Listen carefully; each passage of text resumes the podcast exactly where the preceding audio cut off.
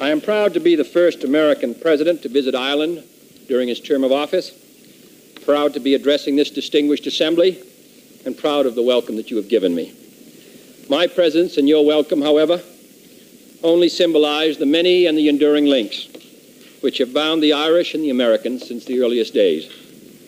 John F. Kennedy addressing the Dáil 60 years ago. There's a number of events taking place this week to mark the anniversary of that trip. And our reporter, Josh Crosbie, has been meeting with some of JFK's relations. Where'd you go today, Josh? Well, I spent the afternoon at the Epic Museum, just on the quays there on the Liffey. Now, the Epic Museum was quite a fitting venue for an event like this to take place to mark this anniversary, but more so the Irish American links, as it's the Irish Immigration Museum. So the homecoming JFK in Ireland exhibition is taking place at the moment right up to September.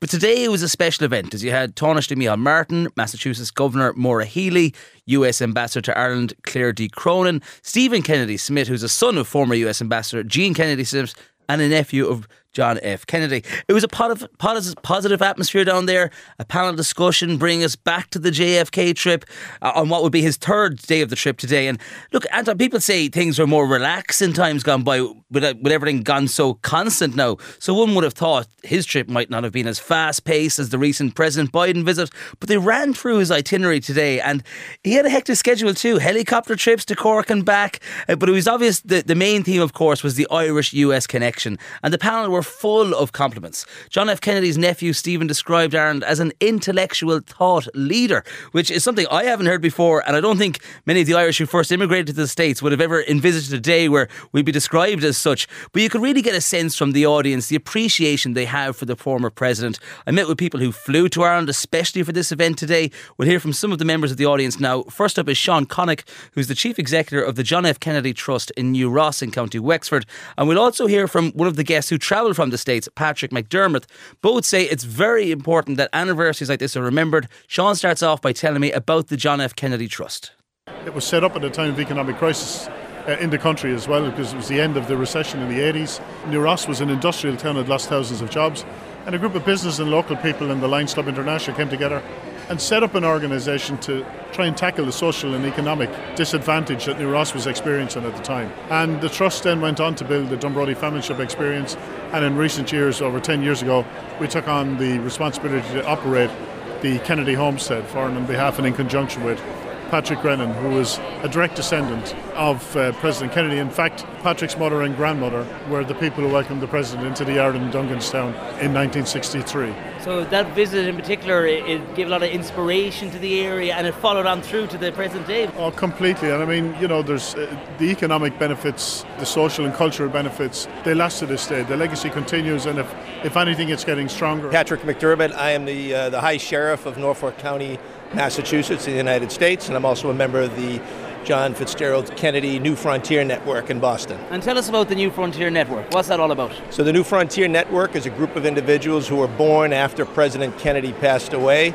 but uh, live his ideals and his vision uh, for peace in the world, for uh, activism and uh, getting involved. And as his famous saying was, uh, "Ask not what your country can do for you, but what you can do for your country," and spread that word throughout the throughout the world. And you have a few medals here, a few badges. A few badges. So yeah, this is my sheriff, official sheriff's badge and my FBI badge and FBI. I'm also the uh, the vice president of the Massachusetts Sheriff's Association. So, are you on duty here while you're in Ireland? Uh, I think so. Technically, the jurisdiction comes right over here to Ireland. So, uh, why not? I didn't bring my handcuffs though, so I can't really physically arrest anybody. Okay, but you say you're going to fit in some celebrations as well as work. No question well as, about it. Got to inspect some of the pubs in downtown Dublin. Uh, two of the people in attendance at the JFK Homecoming exhibition event. Did you get speaking to any of the panelists, Josh? I did, Anton. So the US Ambassador to Ireland, Claire D. Cronin, was there and she spoke very much of the Biden Irish connection.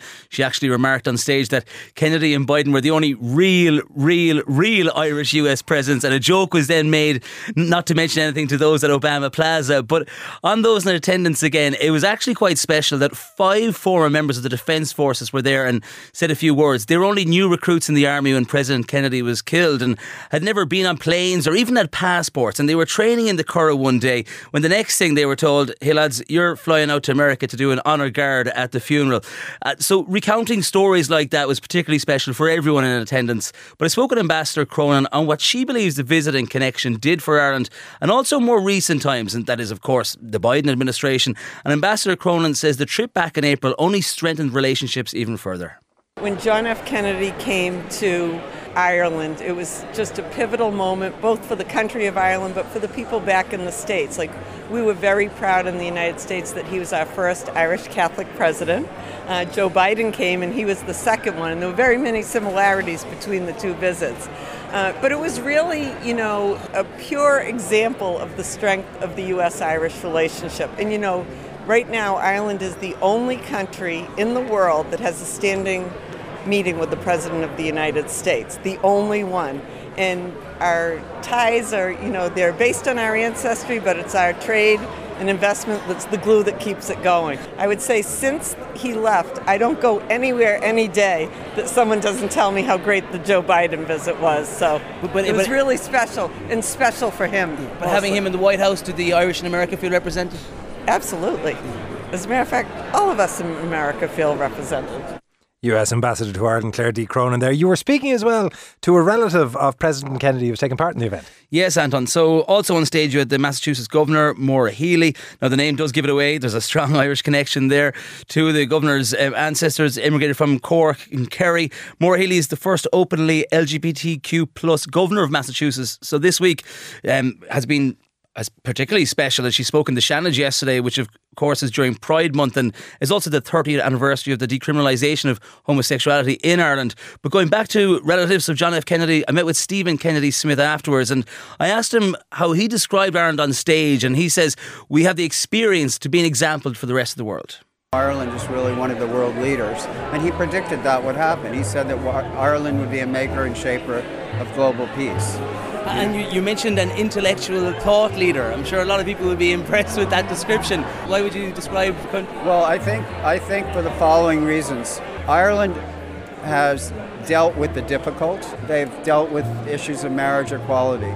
They've dealt with issues of immigration. They've dealt with issues of war and peace and ethnic and political rivalry in their own country. And so when you've done all that, you've learned a lot and you have a lot to offer the world, you know. And, and not only that, there's the economic progress and the smart policies that Ireland has implemented. So I think on the issue of immigration, I think on the issue of police reform, I think on the issue of peacekeeping, I think on all of those things. And, finally, what do you think that the main man himself, what would he think of world politics, American politics today? John F. Kennedy, I think he would be very discouraged at the amount of polarization and the loss of civic identity in America, and I think he would encourage us to look towards Ireland, which has dealt with a lot of these problems effectively, honestly. And he would say, we could do better. We can do better as a country. That's the nephew of former US President John F. Kennedy, Stephen Kennedy Smith. So, the actual exhibition itself, what can people expect from that, Josh? Well, the Epic Museum worked in collaboration with the John F. Kennedy Presidential Library and Museum in Boston. So there are a range of archive material from the visit and footage of the motorcades travelling around Ireland when it happened. Then there's a US President podium, which I'm sure will be a big hit for snaps for the Instagram and all that. And there's also a wall where people can leave messages. So it's quite interactive. But I suppose today, hearing from the people who were at his funeral, who are related, who are working with groups honouring the former president, there was a real buzz around there. And I suppose he was definitely the talk of the place today, and that's for sure. Josh, thank you very much. Much appreciated. 53106 at a cost of 30 cent, or you can get us 087 1400 106.